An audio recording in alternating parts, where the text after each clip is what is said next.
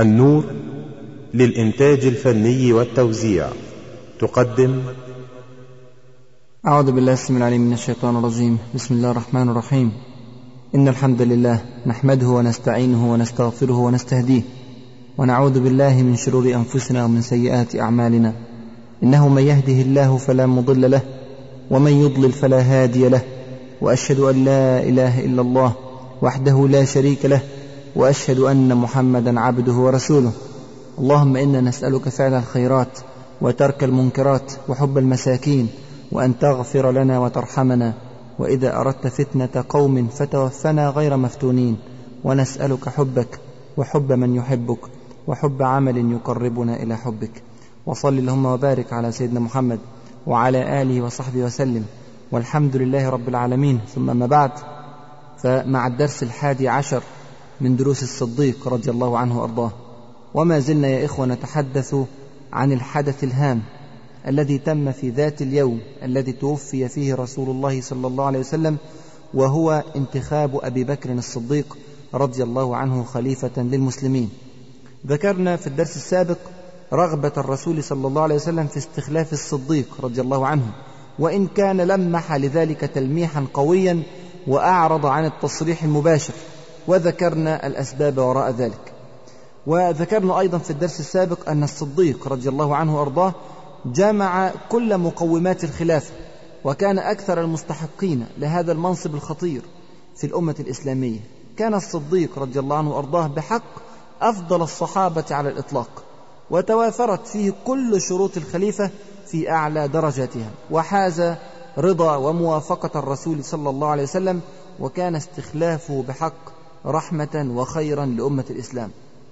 ومع كل هذا فقد كثرت الشبهات التي أثارها بعض الشيعة والمستشرقون حول هذا الاستخلاف. وذكروا أنه قد يكون هناك من هو أحق من أبي بكر الصديق رضي الله عنه وأرضاه بهذا الأمر. إحنا إن شاء الله في هذا الدرس هنخصصه بكامله لعرض الشبهات وللرد عليه. ونبتدي بسؤال هام. إذا لم يكن الصديق رضي الله عنه فمن غيره يكون خليفة للمسلمين. السؤال طبعا مش مجرد عصف ذهني يا إخوة أو مش مجرد طرح نظري لأسماء أخرى. لا هذا السؤال لأن هناك طوائف مختلفة من المتشككين في خلافة الصديق رضي الله عنه وأرضاه طرحت أسماء أخرى للطعن في خلافة الصديق رضي الله عنه ولتشويه الصورة الجميلة للجيل الأول ولأهداف أخرى كثيرة. كثير من المستشرقين فعل ذلك وسار على نهجهم بعض المستغربين من أبناء المسلمين وكثير من طوائف الشيعة أيضا فعلت ذلك. لم يطعنوا في خلافة الصديق فقط بل طعنوا أيضا في خلافة عمر وعثمان رضي الله عنهم أجمعين. تكاد تنحصر الأسماء المرشحة في شخصين. الأول هو علي بن أبي طالب رضي الله عنه وأرضاه والثاني هو سعد بن عبادة رضي الله عنه. وقد يفكر البعض في عمر بن الخطاب رضي الله عنه. أما سعد بن عبادة رضي الله عنه زعيم الخزرج والأنصار فقد تحدثنا عن تفصيلات موقفه. ولماذا كان مرشحا للخلافة؟ وكيف نزل الأنصار عن رأيهم بترشيحه؟ وعدلوا بعد ذلك إلى ترشيح أبي بكر الصديق رضي الله عنه. وكيف بايعوا جميعا بما فيهم سعد بن عبادة رضي الله عنه. أما عمر بن الخطاب رضي الله عنه فلم يطرح اسمه حقيقة من أحد. اللهم إلا من أبي بكر الصديق نفسه يوم السقيفة لما رشحه للخلافة قال أنت أقوى مني. فقال عمر قوتي مع فضلك. والجميع يعلم أن أبا بكر مقدم على عمر. وعمر نفسه كان يقول والله لئن أقدم فتضرب عنقي لا يقربني ذلك من إثم أحب إلي من أن أتأمر على قوم فيهم أبو بكر. كما أن الشدة المعروفة عند عمر رضي الله عنه وأرضاه لم تكن مناسبة للأمة وهي خارجة من المصيبة الكبيرة. طبعا مصيبة وفاة رسول الله صلى الله عليه وسلم. إذا يبقى اسم واحد هو محل كلام ونقاش وجدال وهو البطل الإسلامي العظيم علي بن أبي طالب رضي الله عنه وأرضاه. هذا الصحابي الجليل يا إخوة أشاع كثير من الشيعة أنه كان أحق بالخلافة من أبي بكر الصديق رضي الله عنه. طبعا المستشرقين ما صدقوا. فكرة عجبتهم ذكروها في كتبهم على أساس أن الخلافة حق منهوب من علي بن أبي طالب رضي الله عنه. هذا الغلو في علي بن أبي طالب رضي الله عنه وأرضاه ظهر في أواخر أيام عثمان بن عفان رضي الله عنه وأرضاه. عند اتساع رقعة الإسلام ودخول الكثير من المغرضين في دين الله وبدايات الفتنة ومحاولات هؤلاء المغرضين هدم الإسلام من جذوره وأصوله. دخل في دين الله عز وجل كثير من اليهود والمجوس الذين أرادوا أن يقسموا الدولة الإسلامية إلى طائفتين متناحرتين. ومن الناحية الثانية طبعا أرادوا أن يطعنوا في رموز الصحابة آه، جميعا. وقد يكون عبد الله بن سبأ اليهودي هو أول من أشاع بين الناس فكرة التشيع لعلي بن أبي طالب. وأنه أولى بالخلافة ليس من عثمان فقط بل ومن أبي بكر وعمر رضي الله عنهم أجمعين. وكان لعبد الله بن سبأ أعوان من قبائل شتى كلها تنقم على الإسلام لأسباب مختلفة. وكثير منهم من أرض فارس حيث الأقوام الذين أكل الحقد قلوبهم لانهيار دولتهم على أيدي المسلمين وطبعا مين اللي كان بيقود المسلمين؟ أبو بكر ثم عمر رضي الله عنهما. وما زالت إلى الآن يا إخوة هذه المغالاة في علي بن أبي طالب رضي الله عنه وأرضاه. وأكثر طوائف الشيعة اعتدالا ترى شرعية خلافة الصديق وعمر على سبيل جواز إمامة المفضول للفاضل. أي أنهم يزعمون أن علي بن أبي طالب أفضل من أبي بكر وعمر وعثمان لكن يجوز أن يتولى الخلافة الأقل فضلا في رأيهم يعني. هذا الفكر المتشيع لعلي بن أبي طالب رضي الله عنه وأرضاه لا يقتصر فقط على طوائف الشيعة. بل كما ذكرنا أعجبت الفكرة المستشرقين فذكروها في كتبهم وأفردوا لها البحوث والتحليلات وانتقل هذا الفكر إلى طائفة من المسلمين المحسوبين على أهل السنة والمتعلمين على أيدي هؤلاء الغربيين. والله يا إخوة قرأت في هذا الموضوع كتابات يقشعر منها البدن يكاد المرء يصاب بالغثيان من أولئك الذين يطعنون في صحابة رسول الله صلى الله عليه وسلم بهذه الصورة. وما زال هذا الفكر يدرس إلى الآن في جامعات إسلامية وغربية كثيرة. سؤال طبعا ممكن يجي على الذهن. لماذا اختار عبد الله بن سبأ اليهودي أو غيره ممن ابتدع هذه الفكرة؟ لماذا اختاروا علي بن أبي طالب رضي الله عنه وأرضاه ليدعوا أنه كان أحق بالخلافة؟ يعني لماذا لم يختاروا مثلا أي صحابي آخر؟ طلحة الزبير عثمان أي صحابي تاني غير سيدنا علي بن أبي طالب. اشمعنى علي بن أبي طالب رضي الله عنه؟ لقد فكر هؤلاء في أنه لكي يقتنع الناس بشخصية أخرى غير الصديق رضي الله عنه وغير عمر وعثمان رضي الله عنهما لابد أن يأتوا باسم تهفو له نفوس المسلمين بصفة عامة ويشعرون بعاطفة كبيرة نحوه طبعا المسلمين ممكن تهفو نفوسهم لكل الصحابة لكن علي بن أبي طالب رضي الله عنه وأرضاه يتميز عن غيره من الصحابة بأمرين هامين. حاجتين كده بيتميز بيهم خلوه أقرب إلى قلوب المسلمين. إيه هما الحاجتين دولت؟ الأمر الأول هو قرابته رضي الله عنه من رسول الله صلى الله عليه وسلم. طبعا إحنا عارفين إن سيدنا علي ابن عم رسول الله صلى الله عليه وسلم ومن بني هاشم وأقرب إلى الرسول من أبي بكر وعمر وعثمان. أما الأمر الثاني فهو أنه زوج ابنة رسول الله صلى الله عليه وسلم. وأبو أحفاده الحسن والحسين رضي الله عنهما أولاد السيدة فاطمة رضي الله عنها. وليس هذا لأحد غيره. طبعا سيدنا عثمان تزوج ابنتين لرسول الله صلى الله عليه وسلم لكنه لم يكن له أولاد من السيدة رقية أو السيدة أم كلثوم يحملون نسل رسول الله صلى الله عليه وسلم. لهذين السببين اختاروا علي بن أبي طالب رضي الله عنه كي يستغل اسمه في تفريق المسلمين إلى طائفتين شيعة وسنة. وما زالت كما تعلمون هذه التقسيمة إلى الآن موجودة. لكن الحقيقة يا إخوة في تنبيه هام قبل أن نرد على هذين الأمرين. عايزين نقول أننا لا يجب أن يدفعنا حبنا للصديق رضي الله عنه وأرضاه ورفضنا لفكرة الإشاعة بأن علي بن أبي طالب كان أحق بالخلافة من الصديق لا يجب أن يدفعنا هذا الأمر إلى التقليل من شأن الصحابي الجليل العظيم علي بن أبي طالب رضي الله عنه. لسيدنا علي طبعا مناقب لا تحصى ولا تعد نعجز عن وصفها في مجلدات ومجلدات. هو أول من أسلم من الصبيان وله مواقف مشهودة في تاريخ الإسلام وفي الهجرة وفي كل الغزوات تقريبا وكان مقربا لقلب رسول الله صلى الله عليه وسلم. وله مواقف عظيمة حتى بعد وفاة رسول الله صلى الله عليه وسلم في خلافة الصديق وعمر وعثمان رضي الله عنهم أجمعين وفي خلافته هو شخصيا رضي الله عنه. وفي الجملة فهو من أفضل الصحابة على الإطلاق.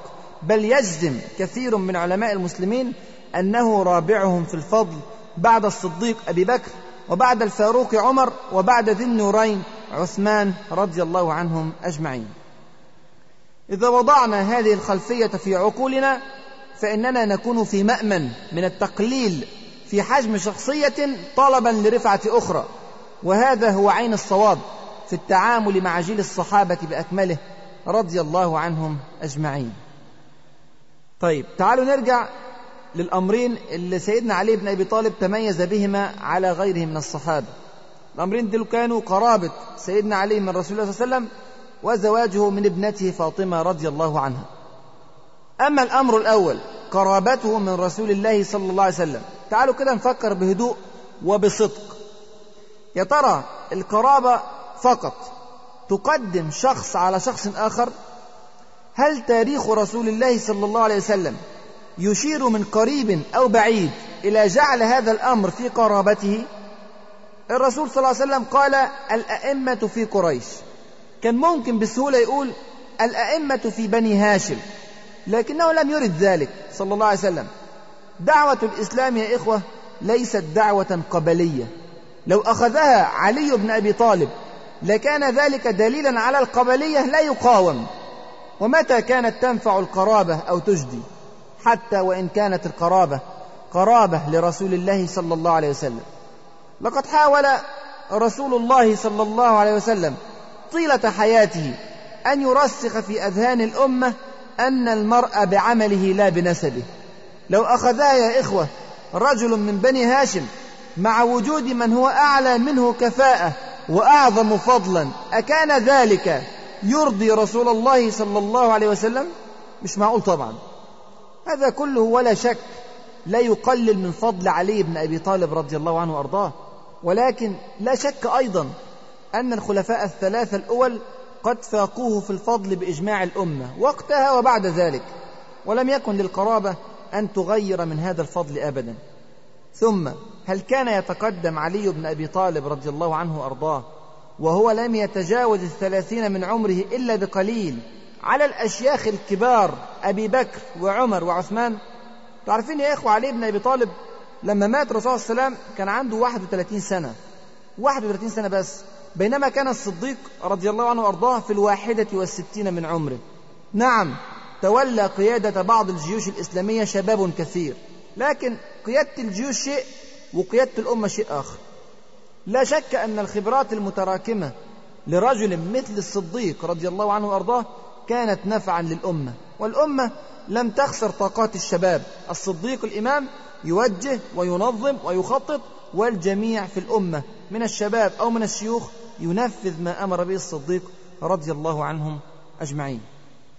الأمر الثاني هو زواج علي بن أبي طالب رضي الله عنه من فاطمة بنت محمد صلى الله عليه وسلم.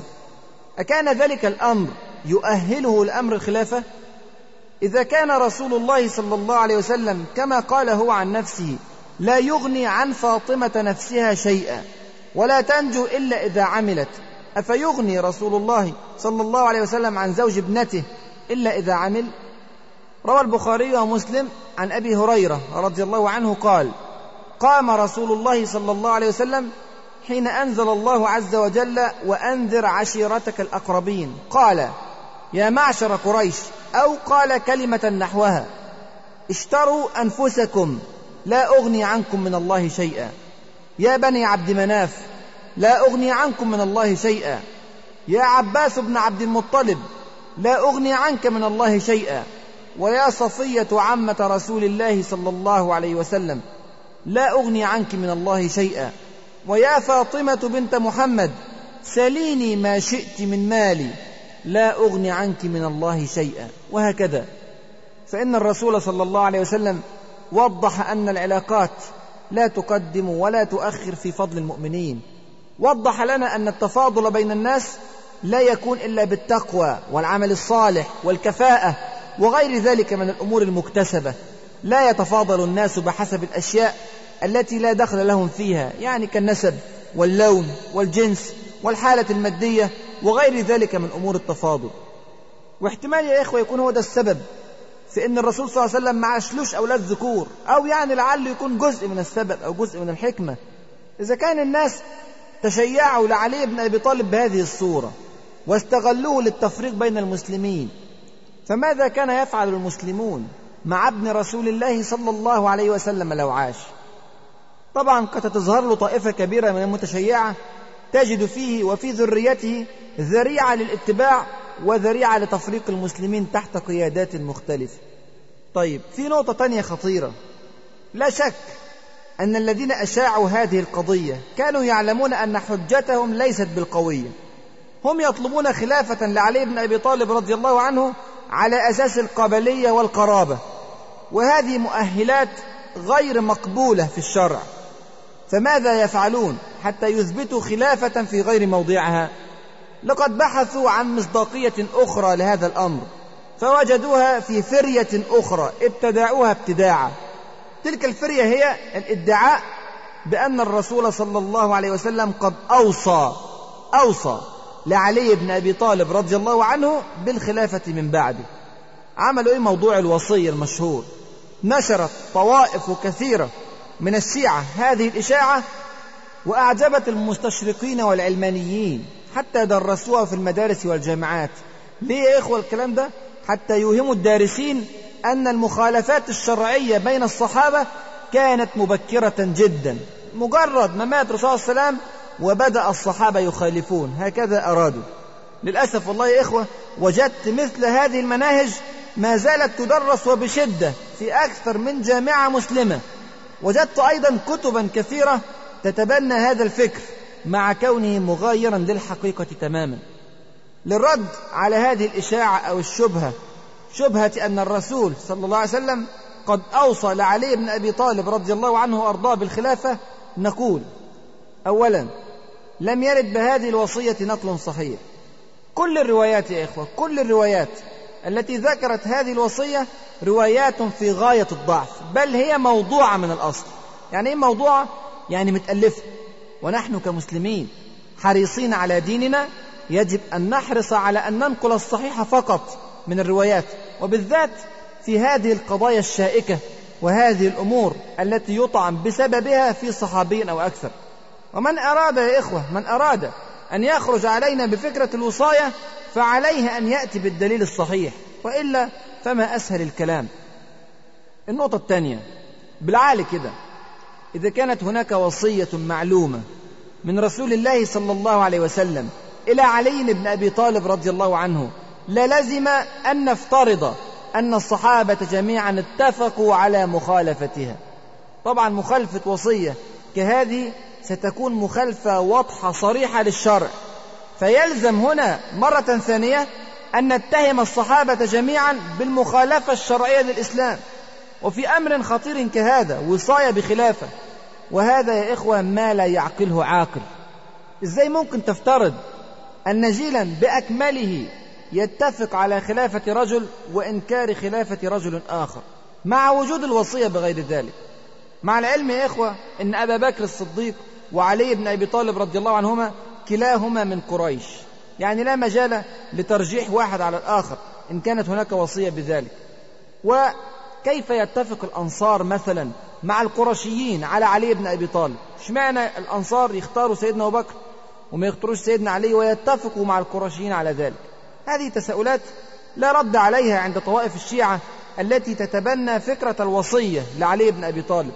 ولم يستطيعوا أن يخرجوا من هذا المأزق إلا بأمر عجيب. سبحان الله فسقوا وأحيانا كفروا كل جيل الصحابة إلا مجموعة تعد على أصابع اليدين. وهذا من المستحيل أن يستساغ عقلا فضلا عن غياب النقل الصحيح بذلك. هذا الموقف يا إخوة في غاية الخطورة وترتبت عليه نتائج خطيرة. هذه الطوائف الشيعية المتجاوزة قالت إن كان هؤلاء الصحابة بدلوا وغيروا في أمر خطير كهذا فكيف يقبل منهم بقية الأمور؟ لذلك قالوا إنهم لا يجب أن ينقلوا عنهم حديثا ولا دينا ولا تشريعا ولا فقها. فحرموا أنفسهم وأتباعهم من آلاف الأحاديث التي نقلت عن طريق هؤلاء الصحابة. قالوا لا نأخذ عن عائشة لا نأخذ عن أبي هريرة لا نأخذ عن عمر بن الخطاب لا نأخذ عن عبد الله بن عمر. لا نأخذ عن عبد الله بن عمرو. لا نأخذ عن كامل الأنصار. سبحان الله. أمال فين الدين؟ أين الشرع الذي تتبعون؟ لا يأخذون إلا ما جاء عن طريق علي بن أبي طالب وعدد محدود جدا لا يزيد عن العشرة من صحابة رسول الله صلى الله عليه وسلم. وينقلون عنهم بواسطة طرقهم الخاصة التي هي في غالبها ضعيف. بينما يعرضون كلية عن كل الطرق التي قبلها علماء السنة المسلمين لأنهم كما يقولون نقلوا عن الصحابة الذين تآمروا في زعمهم على علي بن أبي طالب رضي الله عنه. طبعا هؤلاء لا يعترفون بالبخاري ولا بمسلم ولا بسنن أبي داود ولا بالترمذي ولا بالنسائي ولا ابن ماجه ولا الإمام أحمد سبحان الله ولا يعترفون بكل أئمة الحديث عند المسلمين. كارثة. هاوية صحيقة وضرب للدين في أصوله. طيب نقطة ثالثة كمان. إذا كان هناك فعلا وصية لعلي بن أبي طالب رضي الله عنه وأرضاه فلماذا لم يصرح بها علي بن أبي طالب؟ أو حتى يكتفي بالإشارة أو بالتلميح. ألا يعد علي بن أبي طالب هنا كاتما لما أوصاه به رسول الله صلى الله عليه وسلم؟ إذا كانت هناك وصية لأحد فكتمها يعد مخالفة للشرع. أيفعل علي بن أبي طالب ذلك؟ قالت الشيعة إنه كتم هذا الأمر تقية أي يتقي الصحابة فكتم الأمر خوفا على نفسه إلى أن تأتي الظروف ويتمكن من الحكم. لا حول ولا قوة إلا بالله. أي مجتمع هذا الذي تصفون؟ ثم ألم يكن علي بن أبي طالب شجاعا مقداما لا يخاف في الله لومة لائم؟ أيكتم هذا الأمر تقية؟ ثم من يتقي؟ هو خايف من مين يا إخوة؟ علي بن أبي طالب الهاشمي وقبيلته هي أعظم قبيلة في قريش. هل يتقي أبا بكر التيمي وقبيلته بني تيم من أضعف بطون قريش؟ لا أعتقد أن أحدا يقبل ذلك عقلا. الأمر الرابع هل كانت فاطمة بنت محمد رضي الله عنها بعيدة عن سرير أبيها رسول الله صلى الله عليه وسلم؟ لقد كانت بجواره حتى آخر اللحظات. فهل لم تعلم منه شيئا خطيرا كهذا حتى تخبر به بعد ذلك؟ وهل منع علي بن أبي طالب من زيارة الرسول صلى الله عليه وسلم حتى لا يخبره بهذا الأمر؟ يا إخوة من الواضح بدراسة كل الملابسات أن هذه الوصية ما هي إلا قصة مختلقة لم يعرف بها أحد إلا بعد أن وضعت وألفت ولفقت لرسول الله صلى الله عليه وسلم بعد وفاته بأعوام كثيرة. شبهة جديدة قالوها في هذا المضمار أيضا. قالوا لقد أرسل رسول الله صلى الله عليه وسلم علي بن أبي طالب رضي الله عنه بسورة براءة سورة التوبة يعني ليقرأها على الناس في الحج يقطع بها عهود المسلمين معهم وفي ذلك كما زعموا إشارة إلى استخلاف علي بن أبي طالب رضي الله عنه.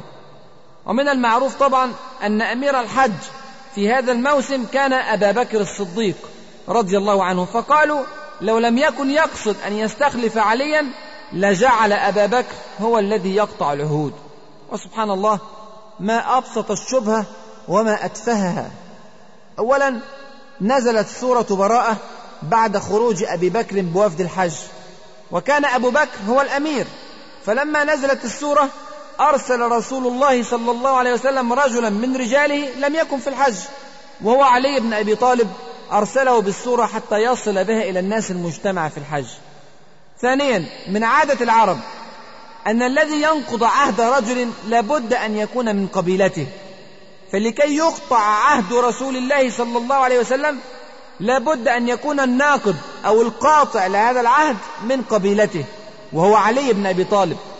الحديث هنا يا إخوة في موسم الحج ليس للمسلمين فقط حتى يكلف الرسول صلى الله عليه وسلم أبا بكر ولا ينظر إلى تقاليد العرب في نقد العهود بل إن الحديث المقصود موجه إلى المشركين في الأساس ولا بد أن يصل إليهم بالصورة التي يقبلونها دون جدال ولا نقاش.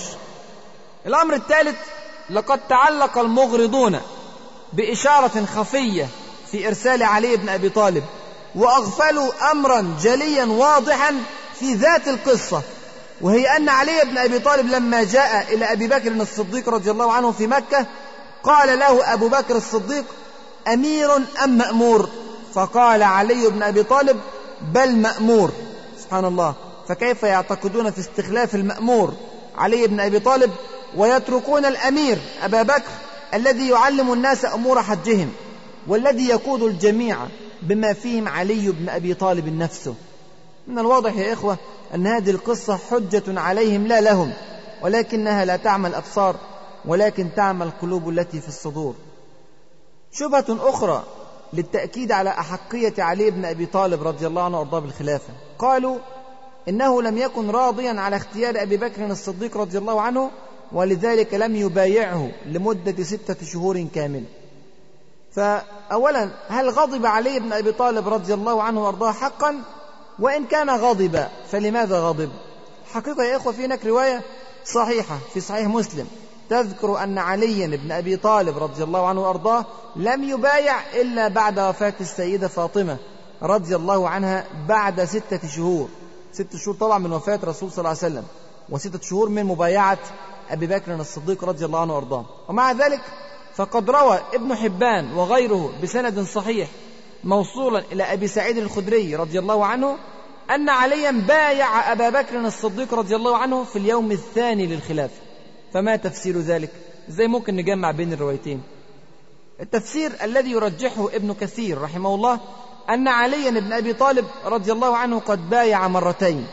المرة الأولى في اليوم الثاني لوفاة رسول الله صلى الله عليه وسلم والمرة الثانية بعد وفاة السيدة فاطمة رضي الله عنها وذلك بعد ستة شهور من المبايعة الأولى للصديق رضي الله عنه. أما المبايعة الأولى فهي التي جاءت في رواية الحاكم والبيهقي وابن سعد وابن حبان بسند صحيح كما ذكرنا عن أبي سعيد الخدري رضي الله عنه. وفيها أن أبا بكر الصديق رضي الله عنه صعد المنبر في اليوم الثاني اللي هو كان اليوم اللي بايع فيه الجمهور. فنظر رضي الله عنه في وجوه القوم فلم يرى الزبير بن العوام رضي الله عنه فدعا بالزبير فجاء الزبير طبعا في الوقت ده كان في بيت الرسول صلى الله عليه وسلم بيجهزه للدفن. فقال أبو بكر له قلت ابن عمة رسول الله صلى الله عليه وسلم وحواريه أردت أن تشق عصا المسلمين؟ يعني سيدنا أبو بكر بيلوم على سيدنا الزبير أنه لم يأتي ويبايع سيدنا أبو بكر الصديق كما بايع عامة المسلمين. فقال الزبير بن العوام لا تثريب أي لا لوم لا تثريب يا خليفة رسول الله صلى الله عليه وسلم. فقام فبايعه. ثم نظر أبو بكر في وجوه القوم فلم ير عليا فدعا به فجاء فقال قلت ابن عم رسول الله صلى الله عليه وسلم وختنه على ابنته أردت أن تشق عصا المسلمين؟ ختنه يعني زوج ابنته أردت أن تشق عصا المسلمين يعني ليه؟ أنت كمان ما بيعتش. فقال لا تثريب يا خليفة رسول الله صلى الله عليه وسلم. فبايعه. هنا بالتصريح فبايعه. ففي هذه الرواية تصريح بالمبايعة تخلف الزبير وعلي رضي الله عنهما عن الحضور في يوم السقيفة. ثم في اليوم الثاني لأنهما كانا مشغولين. بتجهيز رسول الله صلى الله عليه وسلم للدفن. ولما استراب أبو بكر رضي الله عنه لغيابهما أرسل إليهما يلومهما فجاء يعتذران ويبايعان. الطبري روى بأسانيده عن حبيب بن أبي ثابت رحمه الله أن عليا كان في بيته فأتى إليه الخبر عن جلوس أبي بكر للبيعة فخرج في قميص ما عليه إزار ولا رداء عجلا كراهية أن يبطئ عنه حتى بايعه ثم جلس إليه وبعث فأحضر ثوبه وتخلله ولزم مجلسه. طيب ليه كان سيدنا علي بن أبي طالب والزبير بن العوام غضبانين؟ لماذا كان يشعران بشيء من الغضب أو عدم الرضا بخصوص ما تم في سقيفة بني ساعدة؟ يا إخوة لم يكن ذلك لعدم اقتناعهما بأبي بكر الصديق أبدا. ولكن لأنهما أخرا عن المشورة وهما كما يعلم الجميع على درجات عالية من الفضل والسبق والرأي. روى الحاكم وصححه عن عبد الرحمن بن عوف رضي الله عنه أن علي بن أبي طالب والزبير بن العوام قال ما غضبنا إلا لأن أخرنا عن المشورة. هنا تصريح بسبب الغضب. ما غضبنا إلا لأن أخرنا عن المشورة. وإنا نرى أبا بكر أحق الناس بها. هكذا بالتصريح. وإنا نرى أبا بكر أحق الناس بها. إنه لصاحب الغار. وإنا لنعرف شرفه وخبره. ولقد أمره رسول الله صلى الله عليه وسلم بالصلاة بالناس وهو حي صلى الله عليه وسلم.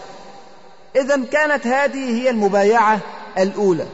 طيب في أمر تاني كان ماشي مع نفس المبايعة الأولى ديت. في حدث آخر صاحب هذه المبايعة. وهو طلب السيدة فاطمة رضي الله عنها ميراث رسول الله صلى الله عليه وسلم.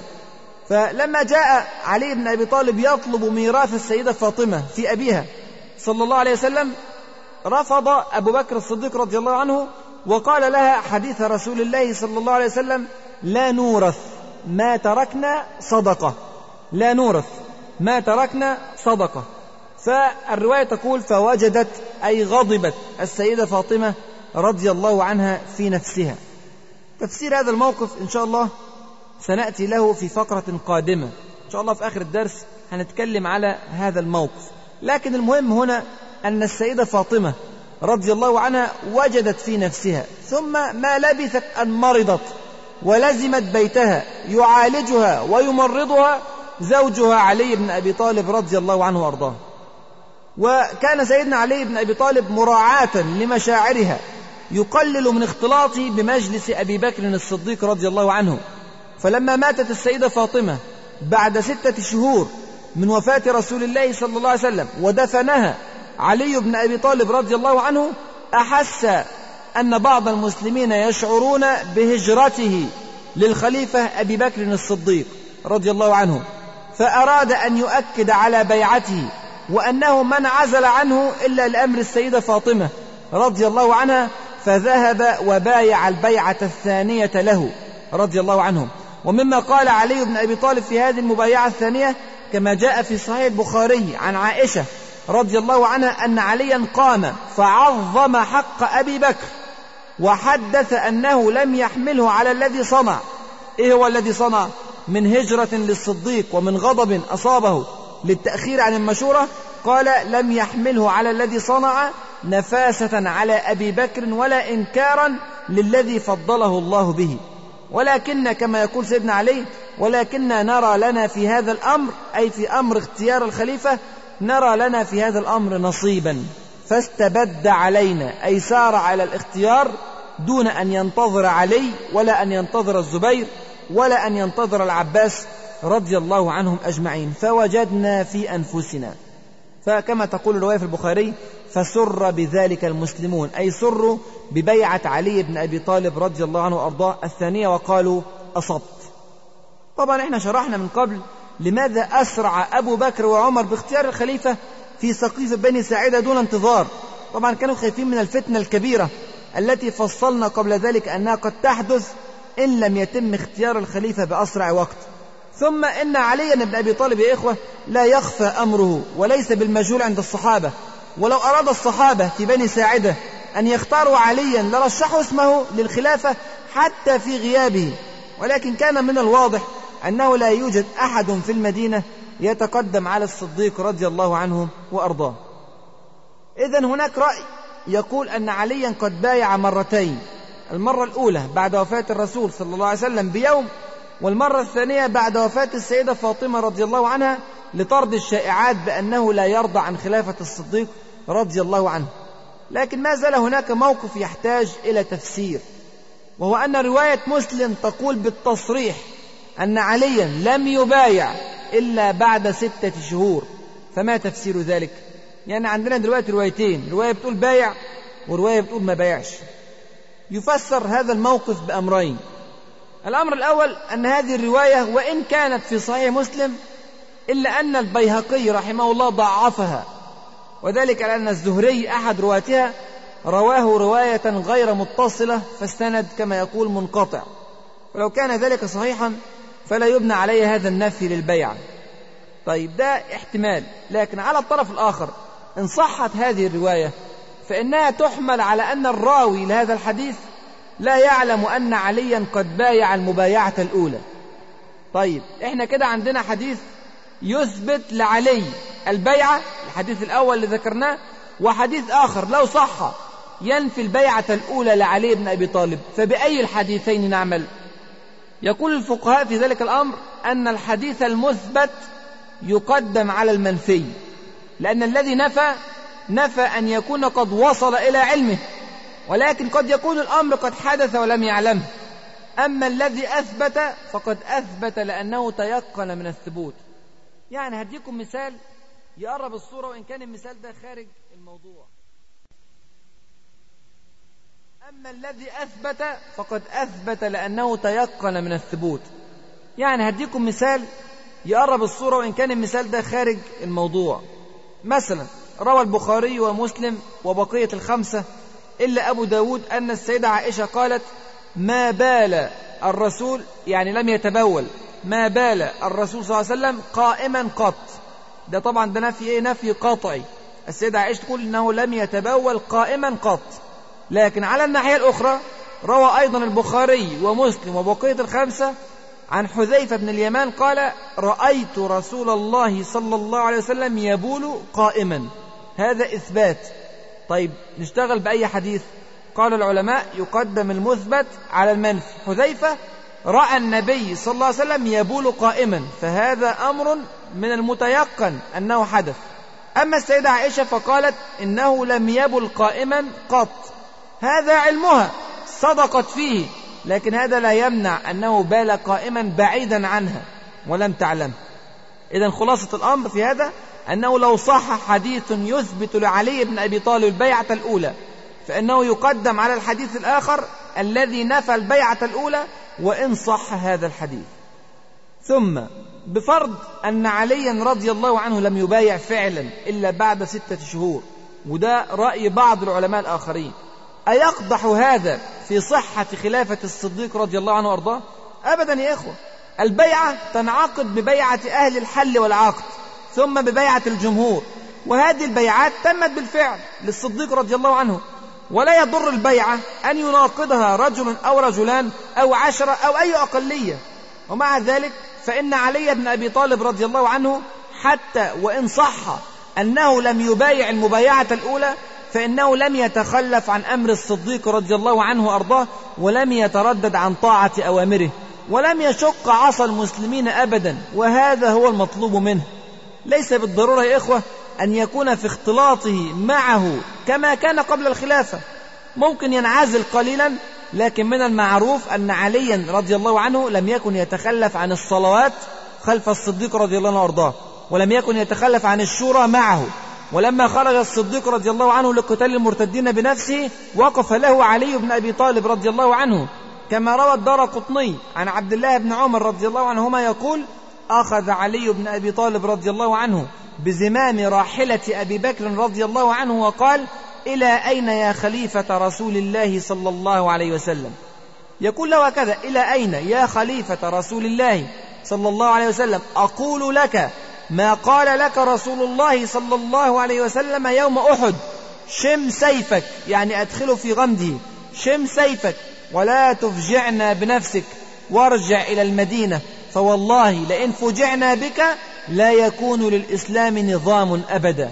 سبحان الله ولما اضطر أبو بكر للخروج بنفسه بعد أن خرجت كل الجيوش لحرب المرتدين ثم هجمت عبس وذبيان على المدينة خرج علي بن أبي طالب معه إلى ذي القصة يحارب معه المرتدين. يعني ما كانش فيه مشكلة ولا كان فيه شقاق ولا كان فيه خلاف بين الصحابيين الجليلين أبي بكر وعلي رضي الله عنهما. وروى البخاري عن عقبة بن الحارث رضي الله عنه قال رأيت أبا بكر رضي الله عنه وحمل الحسن وهو يقول بأبي شبيه بالنبي ليس شبيه بعلي. بأبي شبيه بالنبي ليس شبيه بعلي. وعلي يضحك وعلي يضحك. وفي رواية الإمام أحمد أن هذا كان بعد وفاة رسول الله صلى الله عليه وسلم بليال معدودات. وذلك بعد صلاة العصر. طبعا هذا ينفي الانقطاع المذموم الذي روج له المغرضون. إذا علي بن أبي طالب رضي الله عنه لم يكن خارجا عن الجماعة بأي صورة من الصور ولم يثبت أبدا أي اعتراض له على خلافة الصديق. وبايع علي الصديق إما مرتين وهذا هو الأقرب مرة ثاني يوم بعد وفاة رسول الله صلى الله عليه وسلم والمرة الثانية بعد وفاة السيدة فاطمة بعد ستة شهور من بداية خلافة الصديق رضي الله عنه وأرضاه. هذا هو الأقرب. أو يكون قد بايع مرة واحدة بعد وفاة السيدة فاطمة رضي الله عنها وهذا لا يقضح في خلافة الصديق ولم يكن لعدم البيعة أي مردود على طاعة علي بن أبي طالب للصديق رضي الله عنهم أجمعين. وسبحان الله مع فداحة الشبهات السابقة إلا أن سهام المغرضين لا تنتهي. شبهة جديدة خطيرة أطلقوها بخصوص هذه البيعة للصديق رضي الله عنه. هذه الشبهة الجديدة شنيعة للدرجة التي تهدف إلى هدم الإسلام من أساسه. تولى كبرها طائفة من الشيعة أرادوا الطعن في رموز الإسلام العظيمة بصورة تظهرهم كأسوأ ما يكون الرجال. هذه الشبهة الشنيعة هي أن الصديق رضي الله عنه وأرضاه وعمر بن الخطاب وأبا عبيدة بن الجراح رضي الله عنهم أجمعين قد تآمروا على أمر الخلافة فيما بينهم وساعدتهم في ذلك السيدة عائشة رضي الله عنها. حاشا لله من هذه الفرية. يزعمون أنهم جميعا قد تآمروا على أن يأخذ الصديق الخلافة في بادئ الأمر ثم يعطيها بعد ذلك لعمر بن الخطاب ثم يعطيها عمر لأبي عبيدة بن الجراح لكن أبو عبيدة مات قبل موت عمر فلم تكتمل أطراف المؤامرة كما يقولون. ويقولون أن هذا التآمر ساعدت فيه السيدة عائشة بأن ادعت كما يقولون أن الرسول صلى الله عليه وسلم أوصى بالصلاة إلى أبي بكر بينما الحقيقة في زعمهم أنه أوصى بالصلاة لعلي بن أبي طالب وأخفت ذلك السيدة عائشة وبذلك أوصلت الخلافة إلى الصديق رضي الله عنه وأرضاه. هذا الكلام يا إخوة جاء مثلا في كتابات المستشرق هنري لامانس ونقل عنه للأسف بعض المسلمين. مثل كتاب غروب الخلافة الإسلامية للأستاذ علي الخربطلي. ذكر هذه الفرية بتفاصيلها. تصوير قبيح وشنيع لأعظم أجيال الإسلام ولأرقى رموز الإسلام. إذا كان هؤلاء السابقون على هذه الشاكلة فلا أمل في من جاء من بعدهم. وهذا هو بيت القصيد في الشبهة. ليست القضية يا إخوة اتهام رجل أو رجلين ولكن القضية أعمق من ذلك بكثير. هي فعلا هدم لدين الإسلام من جذوره. من جديد نقول أن هؤلاء الطاعنين يقيسون الأحداث بمقاييس هذا العصر الذي نعيش فيه الآن. يرون السياسة كما يرونها الآن. مؤامرات ودسائس ومكائد وخداع ونفاق وغش وتحايل. هذه هي السياسة التي يشاهدها الناس وعلى هذا الأساس يقومون سياسة الإسلام في عهد الخلفاء. وما أدركوا أن الإسلام قدم أروع أنظمة السياسة وأرقى الأمثلة للتطبيق العملي لهذه القواعد السياسية. هم لا يتخيلون يا إخوة أن رجلا نقيا مثل أبي بكر أو عمر يكون رجلا سياسيا ناجحا. يقولون إما أنه رجل صالح وسياسي فاشل وإما أنه سياسي ناجح ولكنه فشل في مجال الأخلاق. لكن سبحان الله الشواهد تثبت حسن سياستهم والشواهد أيضا تثبت قيادتهم الحكيمة ليس لأوطانهم فقط بل وللأرض جميعا في زمانهم. إذا في عرف العلمانيين والمستشرقين لا بد لهؤلاء الساسة الناجحين أن يكونوا متآمرين. هذا ما شاهدوه في الواقع الآن. ولا يتخيلون أن توجد في هذا الماضي السحيق هذه الصورة النقية البهية للساسة المسلمين المهرة. مهرة في سياستهم وأنقياء في قلوبهم. الذين يديرون الدنيا بحكمة وعيونهم على الآخرة. الذين إن مكناهم في الأرض أقاموا الصلاة وآتوا الزكاة وأمروا بالمعروف ونهوا عن المنكر. هذا يا إخوة يعتبر طراز أسطوري بالنسبة للعلمانيين لكنه سبحان الله حدث في عهد الإسلام ويتكرر والله كثيرا في تاريخنا. ليس في عهد الصحابة فقط ولكن في عصور أخرى كثيرة وفي أماكن متعددة. ولا بد لنا أن نفرغ الأوقات لاستخراج الكنوز الثمينة والرموز العظيمة وما أكثرها. المهم يا إخوة المستشرقون ساروا وراء طوائف الشيعة المبتدعة لهذه الشبهة الخطيرة شبهة التآمر بين أبي بكر وعمر وأبي عبيدة رضي الله عنهم وأرضاهم لتبادل أدوار الخليفة الواحد تلو الآخر وذلك في زعمهم بمساعدة السيدة عائشة. تعالوا كده نشوف هذه المؤامرة المزعومة كيف قيلت وما هو الرد عليه. أولا من هم المتهمون بالمؤامرة؟ من هم أعضاء المؤامرة كما يزعمون. الأول هو أبو بكر الصديق رضي الله عنه وأرضاه. سبحان الله. هذا الرجل الذي تحدثنا عنه في هذه المحاضرات هو الذي يتآمر بهذه الصورة على الخلافة؟ أهذا الرجل الذي تحدثنا عن إيمانه وصدقه وورعه ورقة قلبه وسبقه وإنكاره لذاته وثباته أهذا الرجل هو الذي يتآمر أهذا الرجل الذي كان يتورع عن لقمة واحدة حرام لا يتورع عن أكل حقوق أمة كاملة؟ روى البخاري عن عائشة رضي الله عنها قالت كان لأبي بكر الصديق غلام يخرج له الخراج وكان أبو بكر يأكل من خراجه. خراج يا إخوة شيء يجعله السيد على عبده يؤديه إلى السيد كل يوم وباقي الكذب يكون للعبد. فجاء هذا الغلام يوما بشيء فأكل منه أبو بكر. فقال له الغلام تدري ما هذا؟ قال أبو بكر وما هو؟ قال كنت تكهنت في الجاهلية لرجل وما أحسن الكهانة إلا أني خدعته فلقيني فأعطاني لذلك هذا الذي أكلت منه. إذا يا إخوة هذا مال حرام. أخذ بخديعة وبكهانة. ماذا كان رد فعل الصديق؟ للقمة الواحدة التي أكلها ونزلت بالفعل في معدته. أدخل أبو بكر يده فقاء كل شيء في بطنه. آه هو ده الصديق اللي إحنا نعرفه. ثم سبحان الله أليست هناك إشارات في منتهى الخبث في اتهام الصديق رضي الله عنه في صدقه وفي ادعاء أنه كذب ليستولي على الخلافة؟ أليس الذي سماه بالصديق هو رسول الله صلى الله عليه وسلم بل في رواية أن الله عز وجل هو الذي سماه بذلك. أليس هذا هو الذي سماه الله بالأتقى؟ أيفعل هذا الصديق الأتقى؟ أيكون أول الداخلين إلى الجنة من أمة الإسلام بعد رسول الله صلى الله عليه وسلم على هذه الصورة؟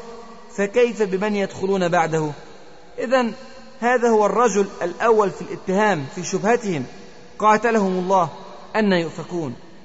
الرجل الثاني في ادعائهم عمر بن الخطاب رضي الله عنه الفاروق رضي الله عنه.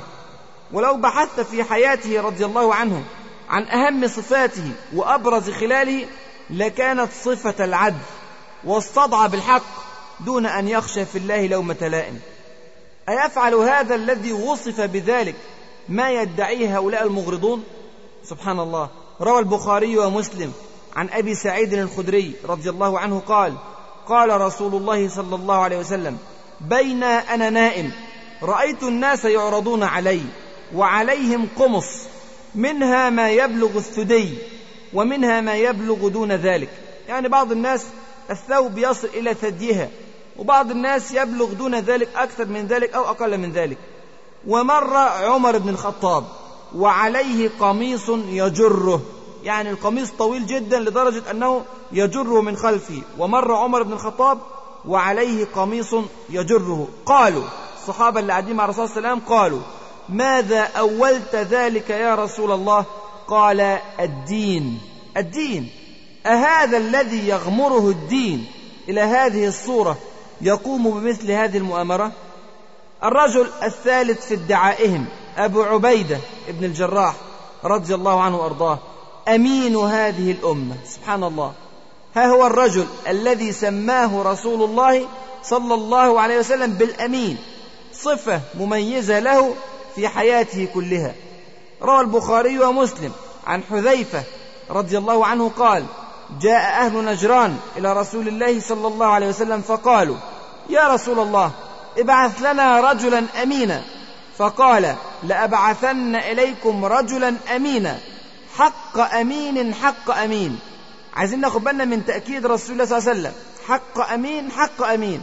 قال حذيفة فاستشرف لها الناس. يعني طبعا كل واحد من الناس نفسه يكون هو هذا الأمين. قال فبعث أبا عبيدة ابن الجراح رضي الله عنه. تخيل يا أخي عندما يختار رسول الله صلى الله عليه وسلم رجلا من كل الأمة يصفه بالأمانة ويسميه أمين هذه الأمة. أي أشد الناس اتصافا بهذه الصفة في هذه الأمة. ثم يأتي قوم فيطعنون في أمانته. ماذا وراء ذلك؟ أليس هذا طعنا في الأمة بأسرها؟ ثم أليس هذا طعنا في الذي سماه بهذا الاسم؟ يقولون بدلوا وغيروا من بعده. سبحان الله أي حجة تافهة. أليست منقصة في حقه صلى الله عليه وسلم أن يربي ويعلم وينصح سنوات وسنوات ثم يأتي النبهاء الفضلاء الأوائل من تلامذته فيفشلون جميعا في أول اختبار فيفشل الصديق في صدقه ويفشل الفاروق في عدله ويفشل الأمين في أمانته. أليس عجيبا حقا هذا الاتهام؟ لكن سبحان الله من جديد يا إخوة إنها لا تعمل أبصار ولكن تعمل القلوب التي في الصدور. المتهم الرابع في ادعائهم أو المتهمة الرابعة في الإدعاء السيدة عائشة أم المؤمنين رضي الله عنها وأرضاها واحدة من أعظم نساء العالمين. روى البخاري ومسلم عن أبي موسى الأشعري رضي الله عنه قال قال رسول الله صلى الله عليه وسلم كمل من الرجال كثير ولم تكمل من النساء غير مريم ابنة عمران وآسية امرأة فرعون. وفي رواية زاد عليهن خديجة رضي الله عنها. وفي رواية أخرى زاد عليهن فاطمة بنته صلى الله عليه وسلم. ثم قال صلى الله عليه وسلم وإن فضل عائشة على النساء كفضل الثريد على سائر الطعام. سبحان الله. هذه السيدة عائشة واحدة من أعظم نساء العالمين على الإطلاق. فإذا كانت واحدة بهذا القدر وهذه المكانة تتآمر على الخلافة لصالح أبيها فأي خير يبقى في هذه الأمة؟ طعن خبيث لا شك أن وراءه طعنا في الأمة بأسرها. إذا في الرد على هذه الشبهة ذكرنا أولا صفات الذين اتهموهم بالمؤامرة ورأينا كيف أنه يستحيل فعلا يا إخوة يستحيل في حقهم هذا الأمر. الأمر الثاني لم يرد أي نص صحيح يصف على وجه اليقين أو حتى على وجه الشك مثل هذه المؤامرة. ونحن يا إخوة لا نأخذ شيئا من سيرة الرسول صلى الله عليه وسلم ولا من سيرة الصحابة إلا بنقل صحيح ودليل قوي ثابت. لا نقبل برواية موضوعة أو منكرة أو شديدة الضعف وبالذات في هذه الأمور الخلافية والأمور التي فيها طعن ولو بسيط في أحد الصحابة. فكيف بمن يطعن في عمالقة الصحابة وبشبهة مثل هذه الشبهة؟ الأمر الثالث إذا كانوا قد تآمروا على هذا الأمر في حياة رسول الله صلى الله عليه وسلم. يعني الناس بتقول إن هذه المؤامرة فعلت في أيام مرض الرسول صلى الله عليه وسلم. فأين كان الوحي من ذلك؟ أيعلم الله عز وجل بمثل هذا الأمر الخطير ثم لا يوحي إلى رسوله صلى الله عليه وسلم بهذا الأمر؟ أم يوحي إلى الرسول صلى الله عليه وسلم بذلك ويكتم الرسول صلى الله عليه وسلم؟ الأمر الرابع في الرد على هذه الشبهة هي أن الأحداث التي دارت قبيل وفاة رسول الله صلى الله عليه وسلم وبعد وفاته لا توحي مطلقا بوجود هذه المؤامرة. يعني بالعقل كده. مش هم بيقولوا إن السيدة عائشة خالفت كلام رسول الله صلى الله عليه وسلم وأوصلت الصلاة إلى أبي بكر الصديق؟ طيب أبو بكر الصديق رضي الله عنه وأرضاه لم يكن قريبا من بيت رسول الله صلى الله عليه وسلم في الوقت الذي طلب رسول الله صلى الله عليه وسلم تقديمه للصلاة.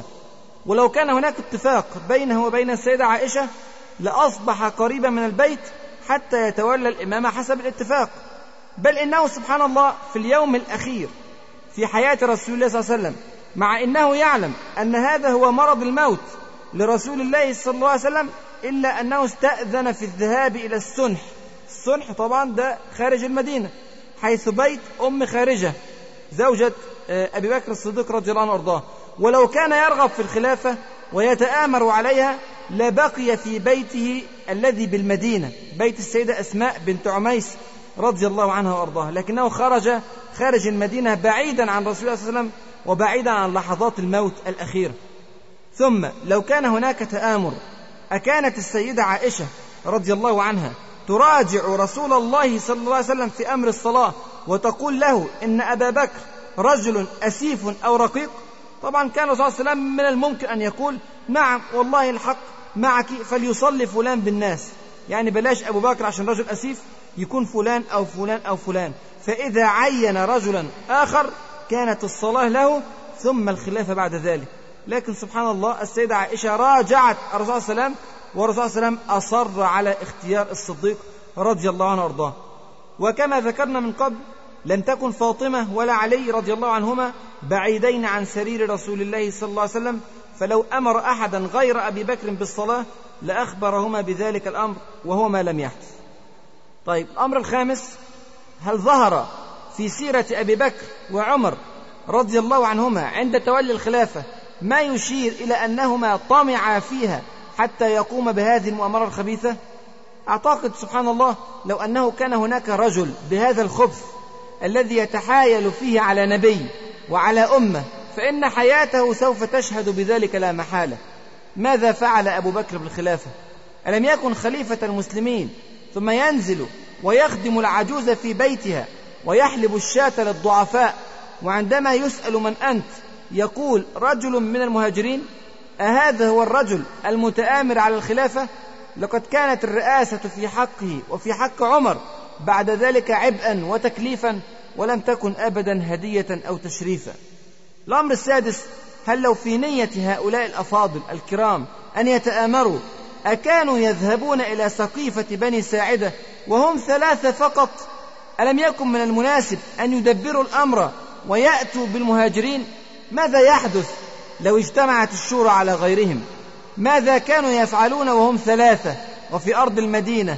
التحليل الصادق يقول أنهم ما أعدوا لهذا الأمر مطلقا بل ذهبوا على سجيتهم وطرحوا آراءهم ووجدت هذه الآراء قبولا شرعيا وعقليا عند الأنصار فقدموا أبا بكر الصديق رضي الله عنه وأرضاه.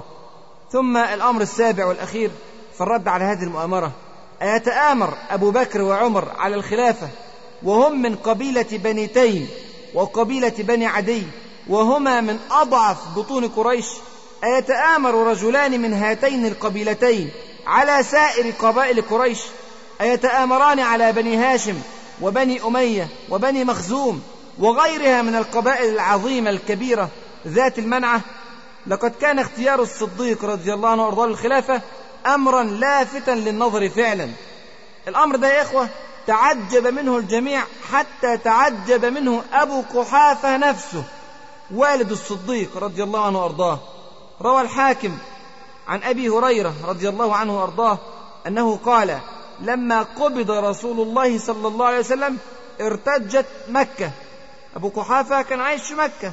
ارتجت مكة. فسمع أبو قحافة بذلك. فقال ما هذا؟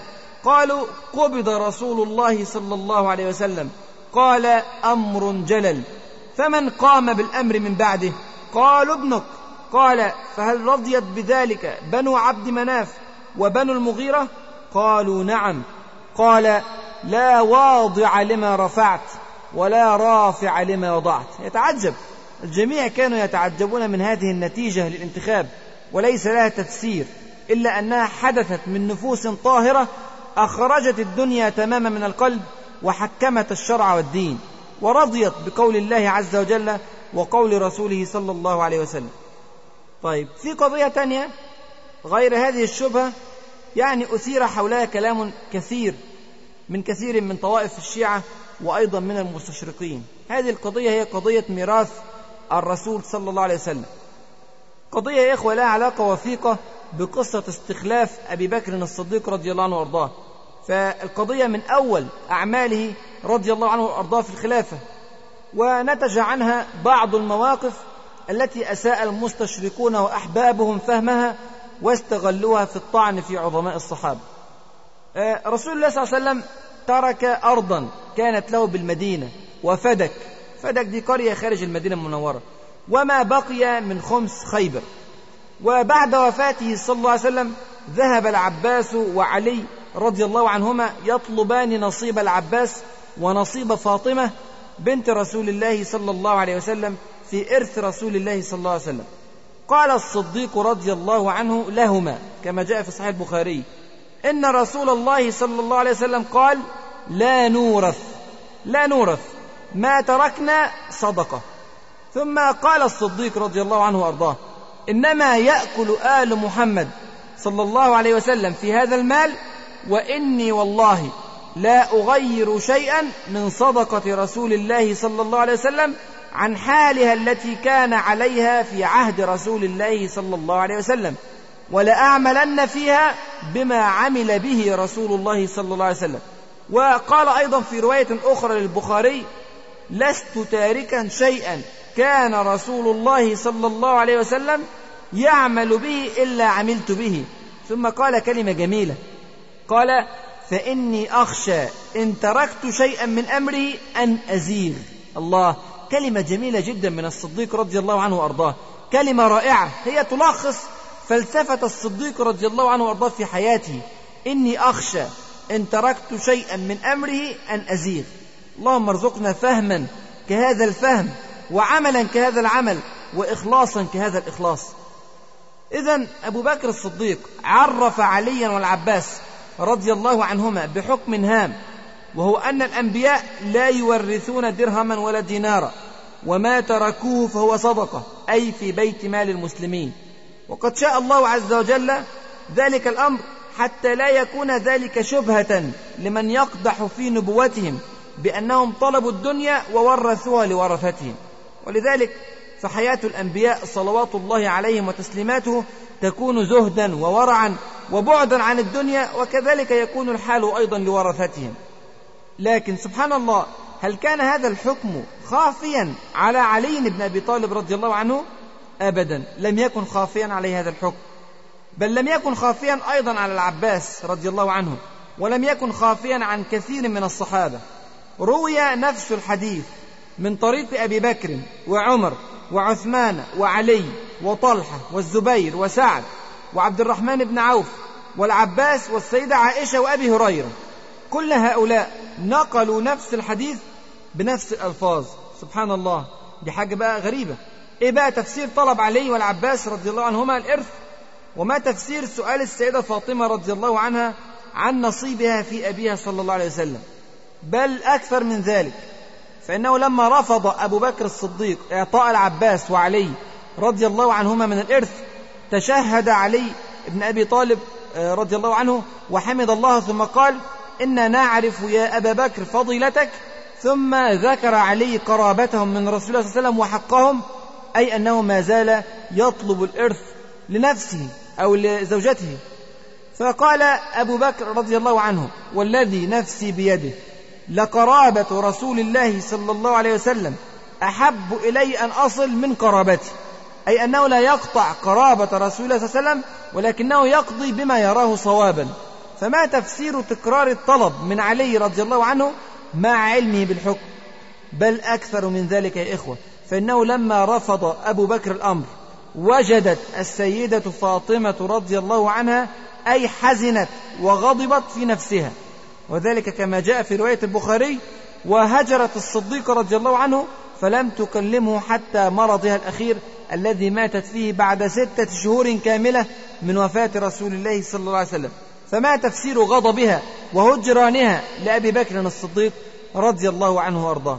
طبعا يا إخوة المستشركون والمستغربون والشيعة وجدوا في هذا الموقف مادة ثرية للطعن في كل الصحابة. فمنهم من اتهم أبا بكر الصديق رضي الله عنه وأرضاه بالظلم لأنه حرم السيدة فاطمة من نصيبها في الإرث. ومنهم من اتهم السيدة فاطمة وعلي والعباس بحب الدنيا والسعي ورائها. وبمخالفة الشرع بطلب شيء نهى عنه رسول الله صلى الله عليه وسلم. ومنهم من اتهم علي بن أبي طالب بأنه لم يبايع أبا بكر غضبا لنفسه ولزوجته. ومنهم من اتهم الصحابة بالخلاف على الدنيا والهجران لذلك وغير ذلك من الاتهامات. فما هو التفسير الحقيقي والمقبول لهذه المواقف المتشابكة؟ الحق يا إخوة أنه من المستحيل لعلي والعباس والسيدة فاطمة رضي الله عنهم أجمعين أن يطلبوا الدنيا بهذه الصورة مخالفين الشرع ومخالفين أمر رسول الله صلى الله عليه وسلم. وبالذات أن السيدة فاطمة تعلم يقينا أنها أول من سيلحق بأبيها صلى الله عليه وسلم من أهل بيته. هي تعلم أنها قد اقتربت جدا من الوفاة وليس من المعقول أن تتعلق بالدنيا إلى درجة المخالفة بهذه الصورة. التفسير المنطقي للموقف يقول أن علي والعباس والسيدة فاطمة رضي الله عنهم جميعا كانوا يريدون الإرث ليقوموا فيه بما كان رسول الله صلى الله عليه وسلم يفعل يعني ينفقون على آل بيته بما يكفيه من الطعام ثم يقومون هم بتقسيم الصدقة على من يستحقها في الوجه الذي يرونه هم وذلك لأنهم قرابته وأحق الناس به كما يقولون. يعني هم يا إخوة لا يريدون الإرث لأنفسهم ولكن فقط يريدون حق تقسيم الإرث على أهل الصدقة. هذا هو ما يفهم في ضوء سيرة هؤلاء الأخيار وهم جميعا من أهل الجنة السابقين. لكن على الجانب الآخر فإن أبا بكر الصديق رضي الله عنه وأرضاه رفض هذا الأمر وأصر أن يتولى هو بنفسه ذلك الأمر. ليه؟ لأنه قال كما جاء في سنن أبي داود ومسند الإمام أحمد بن حنبل إن رسول الله صلى الله عليه وسلم جعلها لمن يقوم بالأمر من بعده. أي جعل التصرف في هذا الإرث للخليفة بصرف النظر عن كونه الصديق أو غيره. والعلة في ذلك واضحة. وهي نفي أي شبهة قد تقضح في ورثة النبي صلى الله عليه وسلم وغلق الباب على اتهامهم بإنفاقها في غير وجهها. كما أنه أصلح لتجنب هوى النفس. فإن كان الوارثون الآن على درجة عالية من التقوى وسيتصرفون فيها كما أراد رسول الله صلى الله عليه وسلم فمن أدراك بالجيل الثاني أو الثالث أو الرابع من الوارثين إذا من الأفضل أن تظل في حوزة بيت مال المسلمين يتصرف فيها خليفة المسلمين والذي يراقب عمله طائفة كبيرة من المؤمنين. لكن السيدة فاطمة رضي الله عنها لم تفقه هذا الفقه الذي رآه الصديق رضي الله عنه. وكذلك علي بن أبي طالب والعباس رضي الله عنهما فإنهم اجتهدوا في أنه من الأصلح والأنسب أن يقوموا هم بهذا الأمر ولذلك حزنوا لرفض الصديق رضي الله عنه وأرضاه لطلبهم. ولا مانع أبدا يا إخوة أن يجتهد المسلمون فيختلفون في الاجتهاد. لا مانع أبدا. لا مانع أن يغضب فريق من فريق أو رجل من رجل. لا مانع. لكن هذا الغضب لم يخرج كلا من الطرفين. عن آداب الإسلام وأخلاقه كما أنه لم يؤثر على طاعة علي بن أبي طالب للصديق رضي الله عنهما ولم يؤثر على معاملة الصديق رضي الله عنه لعلي وللسيدة فاطمة رضي الله عنهم أجمعين. وذكرنا من قبل وجوها من هذه المعاملة بينهم. بل إن الصديقة خلي بالنا برضو من هذا الموقف بل إن الصديق رضي الله عنه وأرضاه زار السيدة فاطمة في بيتها في مرضها الأخير. وأذنت له بالدخول عليها بعد استئذان علي بن أبي طالب رضي الله عنه وأرضاه. وترضاها الصديق رضي الله عنه حتى رضيت كما جاء في رواية البيهقي رحمه الله أي أنه طيب خاطرها حتى تموت وهي راضية. وهذا يا إخوة من أدب الصديق رضي الله عنه وخلقه وسعة صدره فإنه هو المصيب في اجتهاده وهو الخليفة وهو الأحق بأن يسترضى. لكن هذا هو الصديق الذي عرفناه. ولا مجال هنا يا إخوة لادعاء الهوى والدنيا في نفس الصديق رضي الله عنه وأرضاه. ففي ضوء سيرته فإن هذا لا يعقل. وفوق ذلك فإن العقل أيضا ينفي ذلك. الصديق رضي الله عنه بمنعه لميراث رسول الله صلى الله عليه وسلم من الوصول لورثته قد منع ابنته عائشة رضي الله عنها ولم يتجه مع ميل الإنسان الفطري بحب ابنته. كما أنه كما ذكر ابن تيمية في منهج السنة قد أعطى ورثة النبي صلى الله عليه وسلم أضعاف أضعاف هذا الميراث من بيت مال المسلمين وذلك بعد أن فتح الله على المسلمين قبائل العرب بعد حروب الردة وبعد أن فتح عليهم فارس والشام. ثم يا إخوة علي بن أبي طالب نفسه سار على نفس نهج الصديق رضي الله عنه وأرضاه لما تولى هو إمارة المؤمنين. فعلي رضي الله عنه لم يقسم التركة على ورثة النبي صلى الله عليه وسلم بل عمل فيها بما كان يعمل الصديق رضي الله عنه وأرضاه وكذلك من قبله عمل عمر بن الخطاب رضي الله عنه وأرضاه. ولا مجال أيضا لقول أن السيدة فاطمة رضي الله عنها قد هجرت أبا بكر الهجران المذموم المنهي عنه. فأولا ليس من المعتاد في شرع الإسلام أن يختلط الرجال بالنساء ويتقابلون يوميا حتى نقول إن السيدة فاطمة قد هجرت الصديق رضي الله عنه. ثانيا السيدة فاطمة كانت تؤدي أمر ربها لها ولآل البيت وللنساء بصفة عامة وقرن في بيوتكن. ثالثا السيدة فاطمة كانت مشغولة بمصابها الكبير بوفاة أبيها صلى الله عليه وسلم وكانت مشغولة أيضا بمرضها الأخير. فالسيدة فاطمة ما لبثت أن مرضت بعد وفاة الرسول صلى الله عليه وسلم ثم توفيت بعد ذلك. آه، رابعا الصديق نفسه كان مشغولا جدا عن مثل هذه الأمور فمن المؤكد أنه قد أخرج القضية من ذهنه تماما فقد كان مشغولا بمصيبة شنيعة هي ردة الجزيرة العربية وكانت الأحداث متلاحقة بشكل سريع جدا. والجيوش تتحرك في كل مكان واجتماعات الحرب لا تنتهي والأخبار لا تنقطع والصديق لا يجد وقتا لنوم ولا راحة. فكيف له أن يفكر في قضية كان قد حسمها بالفعل وفق سنة حبيبه محمد صلى الله عليه وسلم؟ إذا يا إخوة بالتفكير المنطقي والعاقل والموزون وبالبحث الجاد عن الصحيح من الأحاديث والمواقف وباتباع الشرع اتباعا حقيقيا نرى أن كل الشبهات التي أثارها المستشرقون والشيعة ما هي إلا فقاعات هواء لا تقوى أمام الحجة والبرهان والدليل الصحيح. فلا يجب أبدا أن يهتز المسلمون لهذه التفاهات ولكن عليهم أن يبحثوا عن تاريخهم في مصادره الصحيحة ويفقهوه بعقول علمائهم الصادقين المخلصين لا بعقول المغرضين الطاعنين. دي كانت معظم الشبهات اللي أثيرت حول قضية الاستخلاف.